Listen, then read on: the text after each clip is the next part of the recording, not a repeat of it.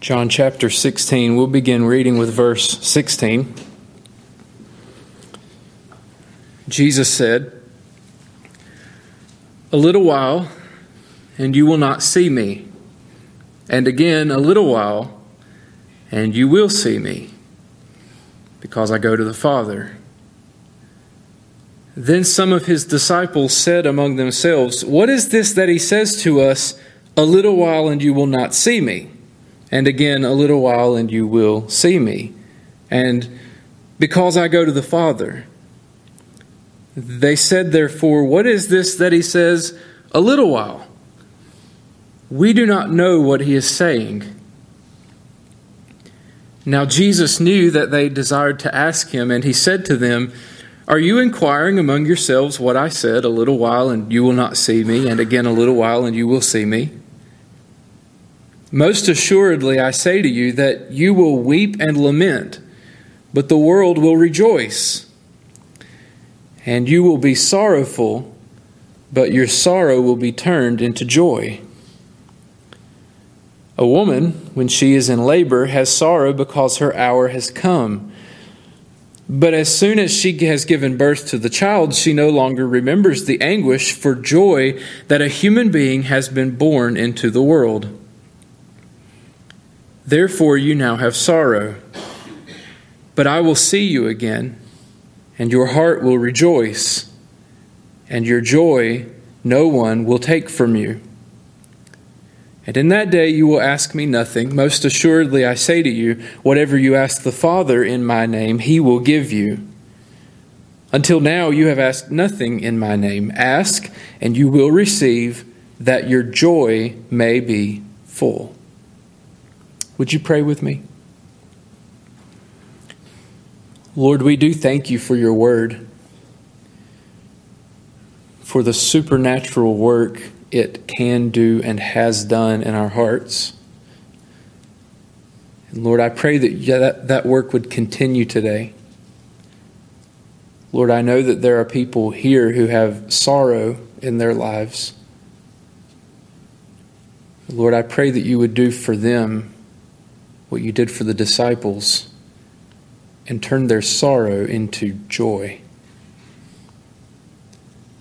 Lord, we thank you for the comfort and the peace that we have resting in our Lord Jesus Christ. And I pray that your Spirit would do your work in our hearts through your word this morning. In Jesus' name, amen. We know well by now from our study in these last few chapters that the disciples are distraught, to say the least. Jesus is leaving. He's talked about it all throughout his ministry, but now they've come to a point that they know he's serious. Now they can tell that he means soon. They've asked questions, Jesus has given answers. And the disciples are concerned about what this means for them. What do you mean you're leaving? What are we supposed to do? What about the kingdom? We've spent three years of our lives following you, and you're just going to come here and tell us that you're leaving. You're going away. We saw last week in verse 5 that Jesus finally addressed their focus on themselves. He said, But now I go away to him who sent me, and none of you asks me, Where are you going? They're not so much concerned about Jesus as they are about what effect it's going to have on them. But he does acknowledge their sorrow. He said in verse 6, But because I have said these things to you, sorrow has filled your heart. The disciples were full of sorrow. Sorrow had so invaded their hearts that all optimism, all light, all hope has been pushed out. They're full of sorrow.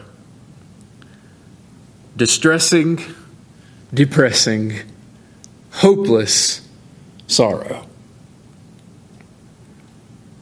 And when we come to passages like this, I'll just make a personal comment here. And when we hear sermons that deal with texts like this, like how Jesus addresses sorrow and how the Bible addresses sorrow, it's easy to tune out the things that we don't feel like apply to us right now. You know, my life is pretty great. I'm I'm in good health. My family's happy. I've got a little money in the bank. My job is secure. Things are just overall going well for me right now. I don't really need a sermon on how Jesus handled his disciples' sorrow. I'm not sad. Now, you would never say those words with your lips. You would never say that you didn't need a sermon or didn't need God's word. But it is an attitude that we tend to have in our hearts. And so I want to simply remind you that all Scripture is given by inspiration of God and is profitable. If things are going well for you, if you're not experiencing any sorrow right now, let me assure you, as others in this congregation certainly would, you will. You will experience sorrow. So, regardless of your current situation in life, whether your heart is full of happiness or, like the disciples, it's full of sorrow, hear the word of God now so that when the time comes that you need it, the Holy Spirit can bring His word to your mind and give you the help that you need. So, as we come to this passage today, this is what we see Jesus is sympathetically comforting His disciples and he assures them that the very cause of their temporary sorrow will become the source of permanent joy. That's what we see here. Now, how does he do this? Let me show you three things that Jesus does to accomplish this. Number one, he comes to them in their confusion.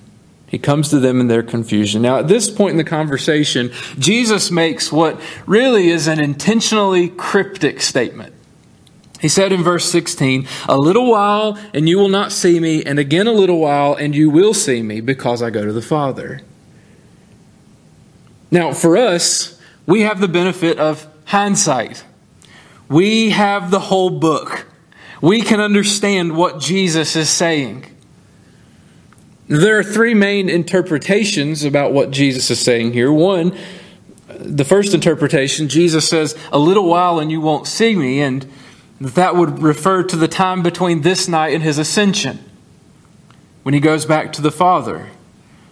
And then when he says, A little while you will see me, the, this interpretation would say that that refers to the second coming, when he comes again. Maybe that's the case. I don't think so mainly because the disciples won't be here when he comes. They're already dead.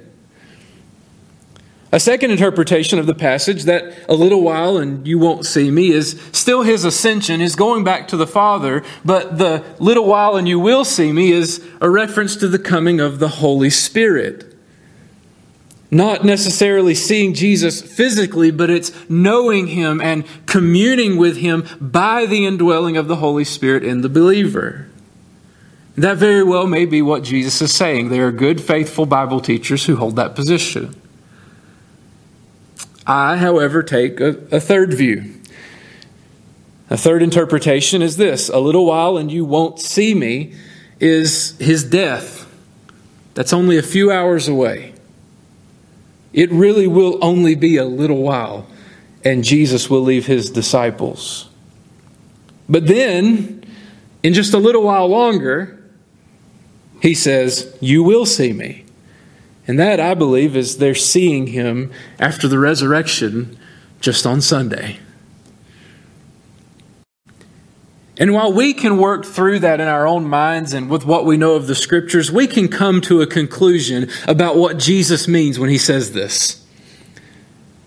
But whichever view you take, it really doesn't matter to the disciples because to them, they're just confused.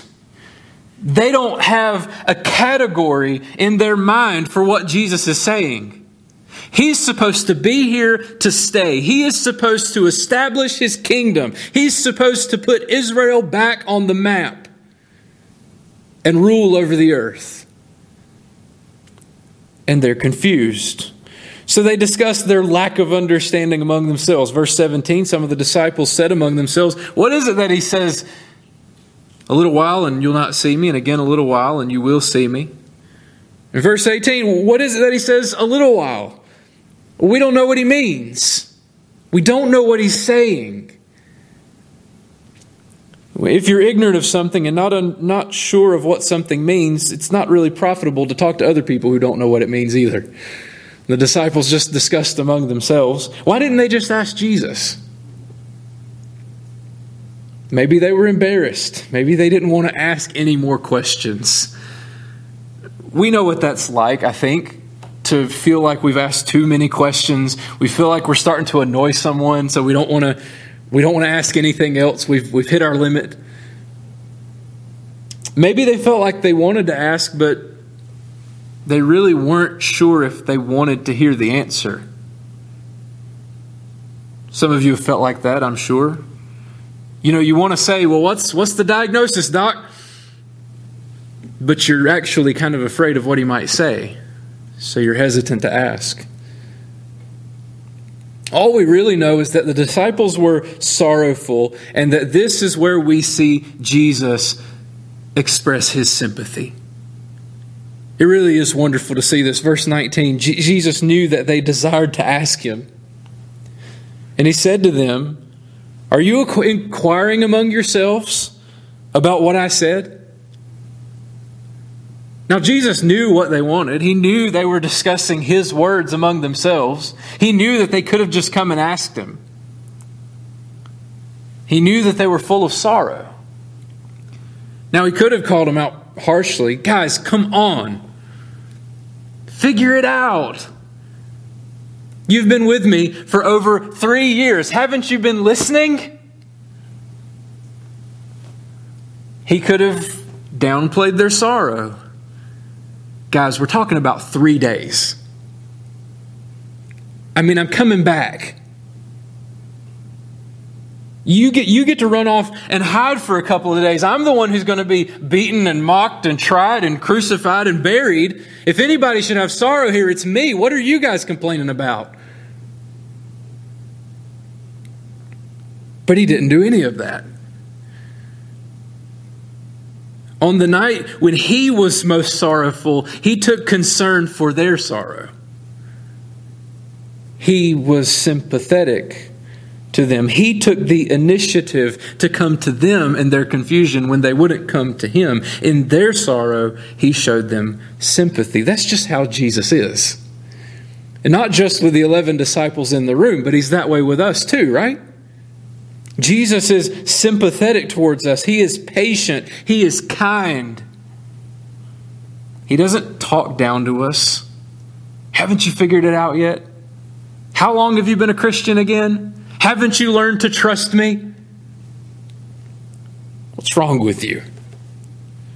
No, he doesn't do that. He comes to you in your confusion, when you're full of sorrow, when you don't understand why your life is going the way it's going, and he says to you, like he says to the Apostle Paul, My grace is sufficient for you. My strength is made perfect in your weakness. He takes the initiative. He takes the first step. When you don't feel like you can go to Him, rest assured He is able and willing to come to you. Number two, He comforts them in their sorrow. Now, Jesus knows exactly what His disciples need, He knows exactly what we need. And notice that He doesn't give them an explanation of what he said. He doesn't explain this statement that they're so confused about. Now, that's an important lesson for us to learn sooner rather than later is that we don't have to know everything. Yes, we like explanations. We like answers. We like to know what God is doing, how it's going to affect us. We want to know what's going on. But God knows exactly what we need. He'll give us what we need when we need it, and it doesn't always come with an explanation. Jesus doesn't offer to explain what he said. That's not what they need right now. Instead, he addresses their sorrow. He knows that they need comfort. And that's exactly what he gives them. Look at verse 20, the first part. He says, Most assuredly, I say to you that you will weep and lament, but the world will rejoice. Do you feel comforted yet? You're going to weep. You're going to cry. You're going to lament. That word lament refers to that loud wailing that was customary to express when someone died. The Greek word literally means to sing a dirge to sing a lament. You're going to weep, you're going to cry, you're going to lament. Oh, and by the way, the world will rejoice. While you don't see me, while you're weeping and you're lamenting, the world is going to be having a party. And that's exactly what happened when Jesus died, isn't it? The disciples went into hiding. They were at the point of despair, but the Jewish leaders, man, we got rid of that problem. We got rid of that teacher. We got rid of that guy that was taking all of our followers. They were excited. How's Jesus doing on comforting his disciples so far? You're going to weep, the world's going to rejoice. Read the rest of the verse. And you will be sorrowful, but your sorrow will be turned into joy. Things are going to get worse before they get better. They're sorrowful now, and their sorrow will increase.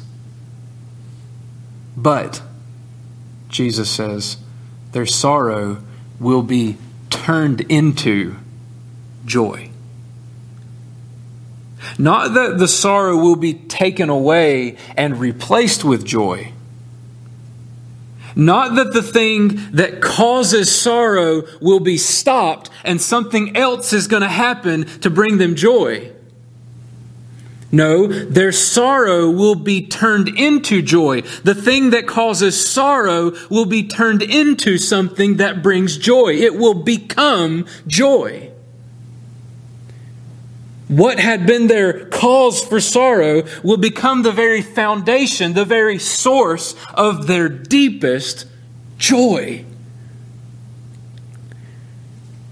The world rejoiced, but the rejoicing of the world was short lived. Evil apparently won, but the apparent victory of evil was short lived. The disciples were sorrowful, but their sorrow was short lived.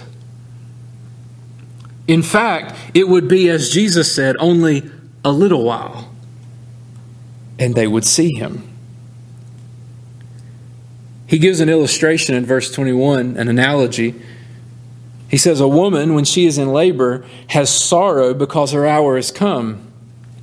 But as soon as she has given birth to the child, she no longer remembers the anguish for joy that a human being has been brought into the world. That really is a perfect illustration. And we should expect nothing less from a perfect teacher, the perfect Son of God.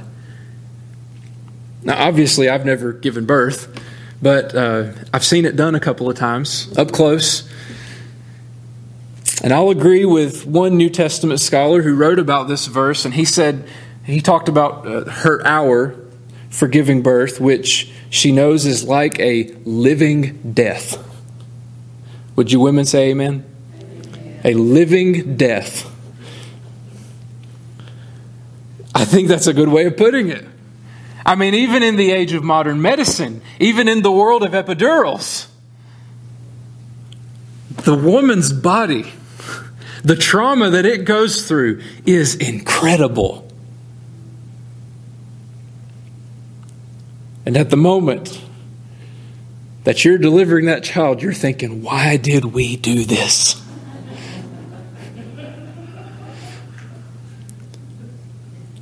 Kelby's grandmother, I didn't ask her if I could say this. In fact, it just came to mind.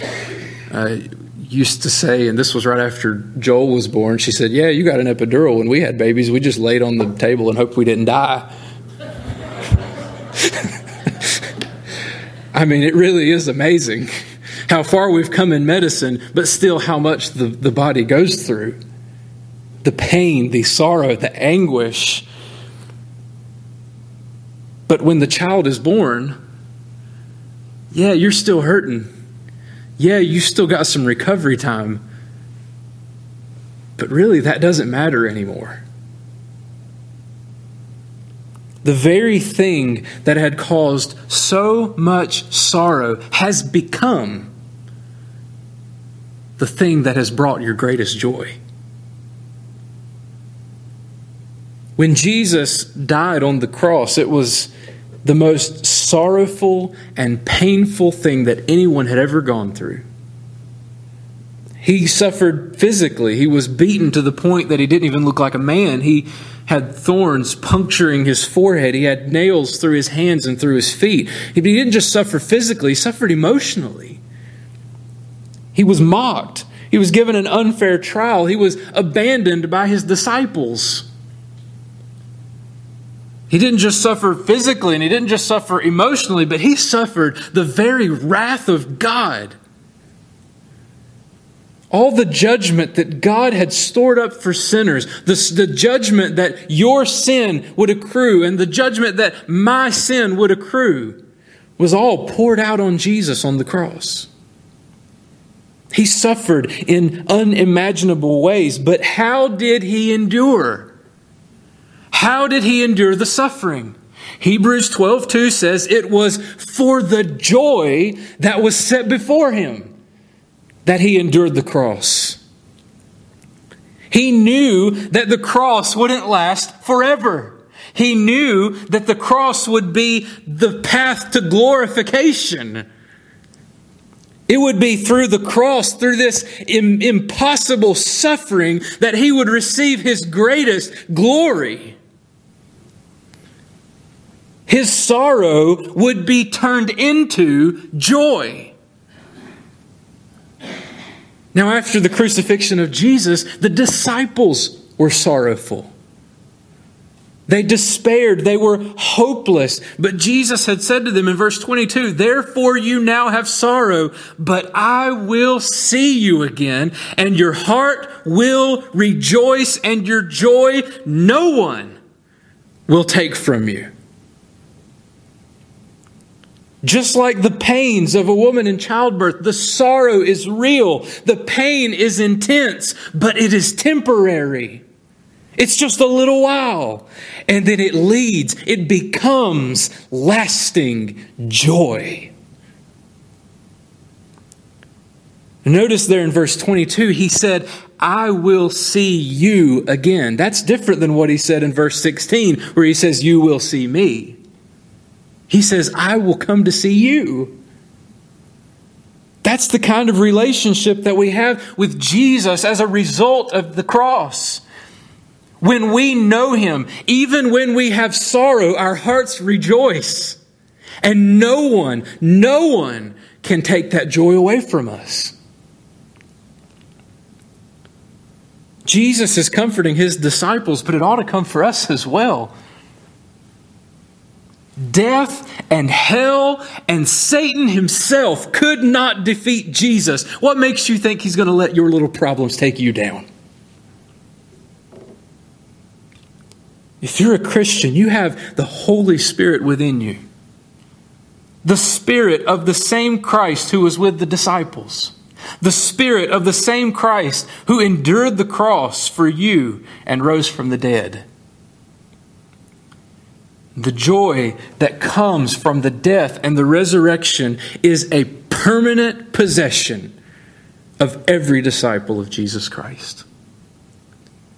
Remember the psalm we read at the beginning of the service, verse 4 and 5 of Psalm 30 Sing praise to the Lord, you saints of his, and give thanks at the remembrance of his holy name. For his anger is but for a moment, his favor is for life. Weeping may endure for a night, but joy comes in the morning. Just like the disciples, our sorrow is only for a little while. It kind of makes you wonder what would have been different if Jesus had have told the disciples, everything's going to be okay by Sunday. I mean, that's such a short time, but Their world crumbled right in front of them. They could see no end in sight to their pain, to their sorrow, but I mean, everything was better than before in just a couple of days. It seemed like their sorrow would never end, but when the day of resurrection came, their sorrow became everlasting joy. Listen to me. Your sorrow is only for a little while. You don't know how long it's going to last. It will seem like that season of life will never come to an end. It's going to be like this forever. That's what we think. It may seem like this season will never come to an end, but when the day of that final resurrection comes, when Jesus returns to gather his people to himself to live with him forever, your sorrow will be turned into everlasting joy. I mean, what's, what's 20 or 50 or 100 years of pain compared to an eternity of paradise with God. But you don't have to wait until you see Jesus to have joy.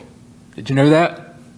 You don't have to be miserable all through the Christian life and say, well, it'll get better when Jesus comes. You see, we have an advantage over the disciples. We know what's going to happen. We believe what the Bible says. We have God's holy and inerrant written word. We have the Bible. We don't have to wait until heaven to have joy. We can live our lives in joyful expectation of the glory that will be revealed in us. We know that Christ has died for our sins. We know that our greatest problem, our sin problem, has already been dealt with. The sorrows you experience in this life are nothing compared to the joy of knowing that your sins are forgiven, that your guilt is removed, and that you have an eternal home with the Savior waiting for you. That certainly is comfort in any sorrow. Number three, he commands them concerning their prayers. He comes to them in their confusion, he comforts them in their sorrow, and he commands them concerning their prayers. Look at verse 23 and 24. And in that day you will ask me nothing. Most assuredly, I say to you, whatever you ask the Father in my name, he will give you. Until now, you have asked nothing in my name. Ask and you will receive, that your joy may be full. I'll be brief here. We'll plan on revisiting these two verses next week when we pick up the next section. But up to this point, the disciples have asked Jesus everything. Whatever came into their minds, whatever they had need of, whatever question they had, they asked him. He was there with them. But after the crucifixion, the resurrection, and the ascension, that changed. He wasn't with them any longer. Jesus said, Whatever you ask the Father in my name, he will give you. Now, it's okay to pray to Jesus sometimes. It's okay to, to once in a while pray to the Holy Spirit. But Jesus established the normative pattern for prayer that we should pray to the Father. Remember in the Sermon on the Mount, he said, Pray like this Our Father in heaven. And we come to the Father. We have direct access to the Heavenly Father only in Jesus' name. So we pray to the Father in the name of Jesus. Now, we've talked before about what that means. It's not a magical formula that if you just say, in Jesus' name, at the end of your prayer, it automatically gets answered. No, to pray in Jesus' name means that you come to the Father, one, on His merit and not your own. We can only come to Him because of what Jesus has done for us. None of us deserve, and none of us have the right on our own standing to come before the Father. We come on Jesus' merit, not our own, but also we come with our requests in alignment with the nature and the will of Jesus Himself. In other words, we pray for things as Jesus would pray for them. That's what it means to pray in Jesus' name.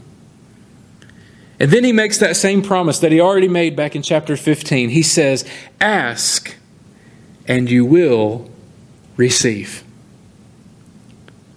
When we pray in Jesus' name, on His merit and in accordance with His will, we can be assured God will answer our prayers. And to what end? Does he command us to do this? What have we been talking about this whole time? What's the purpose of such a prayer? That your joy may be full. Let me say this simply the life that is characterized by joy, even in the midst of sorrows, is one that is marked by faithful prayer. If you don't have joy, if all you can seem to find in your life is sorrow, you can't see anything but the bad, let me ask you, how is your prayer life? Is your life one that is marked by prayer? Oh, what peace we often forfeit. Oh, what needless pain we bear. All because we do not carry everything to God in prayer. If you are praying, are you praying with a sense of personal entitlement? Are you praying only that your own will be done? If we will have joy, lasting, full joy, we must pray like Jesus prayed. And what did Jesus pray in his greatest hour of sorrow? Not my will but thine be done. It contradicts human reason. It doesn't make sense in these brains of ours. But it's the prayer of humble submission to God that will lead to lasting joy, even in the midst of the greatest of sorrows. Me conclude with this. To the to the unbeliever,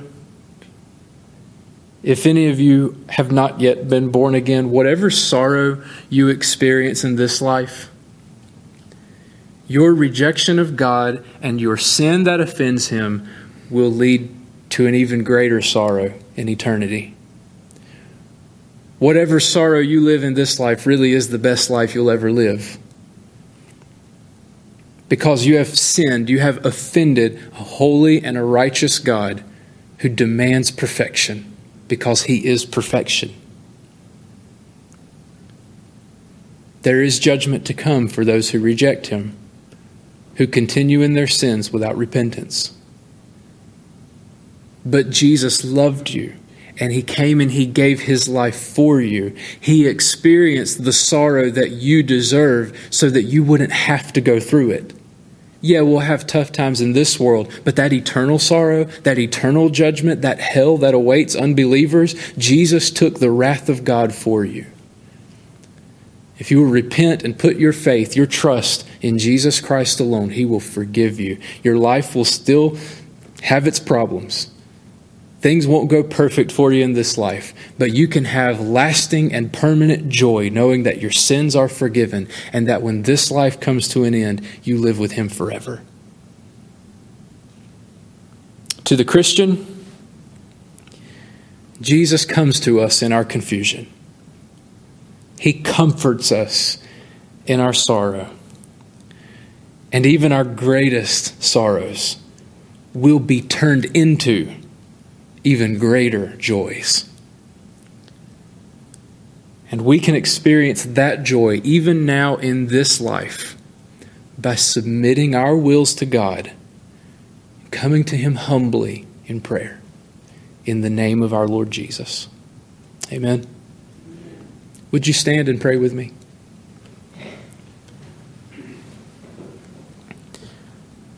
Lord, we do thank you for the promises of your word. That though weeping may endure for a night, and it may indeed endure for a long, hard night, but even if weeping endures for the night, we can be sure that joy comes in the morning. We thank you for Jesus who took our greatest sorrows on himself. He was a man of sorrows, he was acquainted with grief. He lived the sinless life that we could never live. He died the death that we deserve so that we could have our sins forgiven, so that we could have our guilt removed. We can have fellowship with you, not just in this life, but for all eternity. And Lord, I pray that we as your people would rest in that greatest of truths submit our wills to you in humble prayer